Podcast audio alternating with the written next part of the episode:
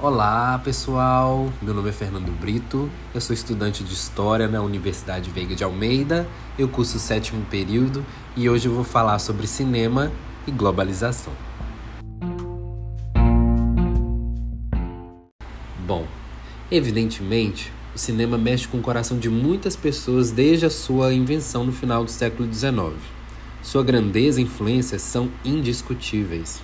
A economia gerada em torno dessa indústria passa da casa dos milhões de dólares por ano, e tudo isso começou com dois irmãos numa pequena cidade do interior da França chamada La Ciotat. Provavelmente você que está me ouvindo já foi ao cinema e, consequentemente, já teve alguma experiência sensorial, seja ela boa ou ruim. Agora vamos nos imaginar na década de 1890, quando os primeiros filmes começaram a ser gravados. Naquela época, as invenções do mundo moderno estavam intensas era um grande ápice da tecnologia e da ciência na Europa Ocidental. A eletricidade, as ferrovias, o telefone eram uma das grandes invenções que haviam mudado a forma da vida social daquelas populações. Contudo, houve uma invenção que teria a capacidade de revolucionar a indústria da arte e mexer com a imaginação de todos: o cinema. No ano de 1892, o francês Léon Bouly conseguiu, a partir do cinetoscópio, desenvolver o cinematógrafo, um modelo que conseguia gravar e projetar a luz das imagens em movimento. Entretanto, por não ter dinheiro suficiente, Bouly acabou por não patentear sua invenção. Foi daí que só em 28 de dezembro de 1895 que Auguste e Louis Lumière, após patentear o cinematógrafo, fizeram a primeira mostra cinematográfica do mundo.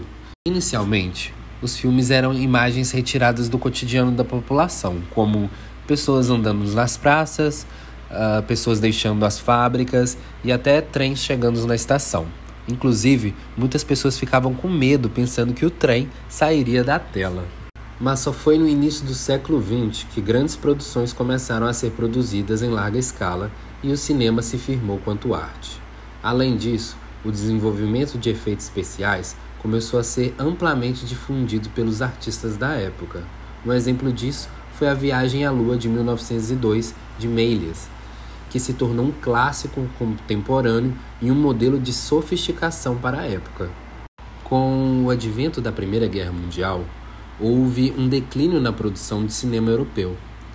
Portanto, é a partir daí que se assistia à ascensão dos filmes norte-americanos, voltados para o cinema espetáculo. A indústria cinematográfica americana cresceu rapidamente, até que no período entre guerras, um grupo de produtores cinematográficos instalou-se em Hollywood, que acabou se tornando o templo do cinema.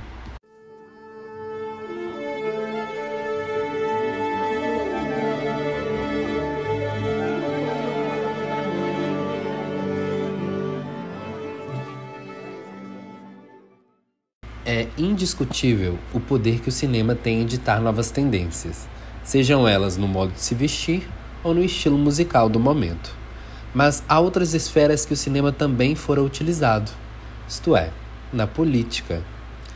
Ora, durante o governo nazista de Hitler, foram produzidos cerca de 1.350 longa-metragens, dos quais esses exaltavam o regime nazista e disseminavam suas ideologias. Em contrapartida, filmes antinazismo também foram produzidos, como o clássico O Ditador, de 1940, de Charles Chaplin. No longa, o ator satiriza os regimes fascistas que assolavam a Europa e, no final do filme, exalta a democracia e os direitos humanos, além de pronunciar um belo discurso no final do filme. No final do longa, Charles proclamou, abre aspas, Vós, o povo, Tendes o poder de tornar esta vida livre e bela, de fazê-la uma aventura maravilhosa. Portanto, em nome da democracia, usemos desse poder. Unamo-nos todos nós. Lutemos por um mundo novo. Agora que sabemos que o cinema também pode ser utilizado como forma de persuasão, disseminação e até como propaganda, podemos voltar nossos olhos para o recorte final desse podcast e nos questionar. Qual o papel do cinema na globalização? Alguns estudiosos apontam que a globalização teve seu início ainda no século XVI através do mercantilismo entre os países ibéricos e a Itália. Entretanto, seu grande ápice aconteceu a partir da Terceira Revolução Industrial, ou melhor, a partir da Revolução Técnico-Científico e Informacional, já no século XX. Com a popularização dos telefones, televisores e rádios, as barreiras geográficas começaram a se encurtar, abrindo espaço para uma escala de compartilhamento de informações dos povos a níveis jamais vistos. Mas o que é globalização? Em poucas palavras, a globalização é definida como um processo de interação entre os países, seja ela no âmbito social, cultural, econômico ou político. O seu foco principal é eliminar as barreiras econômicas e imigratórias que possam existir entre as nações. No aspecto cultural, que é o que nos interessa aqui, a troca de cultura entre diferentes países, independentemente da fronteira física, também foi intensificada e acelerada a partir do século XX. Ou seja, a moda, a música, o cinema, as gírias e até mesmo a arquitetura passaram por uma espécie de padronização. Segundo o intelectual Theodor Adorno, esse fenômeno é conhecido como indústria cultural. Isto é, a cultura passa a ser uma mercadoria, sofre padronização e é consumida em massa. Um exemplo disso pode ser percebido pelos filmes de blockbusters, que em tradução livre significa arrasa quarteirão. Os blockbusters, para quem não sabe, é uma obra de entretenimento, geralmente filmes que alcança grande popularidade e um enorme lucro financeiro. Exemplo disso são os filmes Tubarão, de 1975, Titanic, de 1997, Avatar, de 2009 e muitos outros.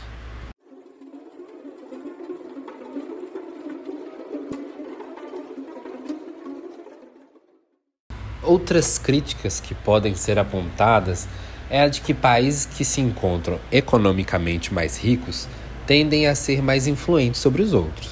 Ou seja, serão apenas os países com maior influência econômica e, portanto, global, que terão suas culturas reverberadas e exercerão hegemonia cultural, mantendo soft power em vigor. É, apenas uma ressalva é de que soft power é um tipo de poder que os países exercem sobre os outros sem o uso de armas ou duras sanções econômicas. Nesse caso, o soft power funciona para a coesão de outros territórios por meio da diplomacia, da cooptação e até mesmo da influência cultural. Dessa forma, países como os Estados Unidos e Inglaterra acabam servindo como modelos de cultura. O cinema, por fazer parte desse conglomerado cultural, passa a ser uma mercadoria padronizada e um objeto de persuasão política, onde os países ricos ditarão modelos socioeconômicos e até políticos a níveis mundiais. Bom, infelizmente em 2020, devido à chegada do novo coronavírus, os cinemas de todo mundo sofreram um duro golpe por conta da, das medidas de isolamento e lockdown e agora que o mundo está voltando à normalidade, eu deixo aqui o meu incentivo a todos vocês que puderem ir a uma sala de cinema, contemplar essa, essa arte maravilhosa que nos transportam da realidade. E principalmente as pessoas que puderem ir assistir o cinema nacional. Eu deixo aqui o meu incentivo, o meu convite e eu espero realmente que a gente consiga pelo menos tentar reverter um pouco do, do estrago que aconteceu. Eu vou ficando por aqui. Um beijo a todos e até a próxima. Tchau.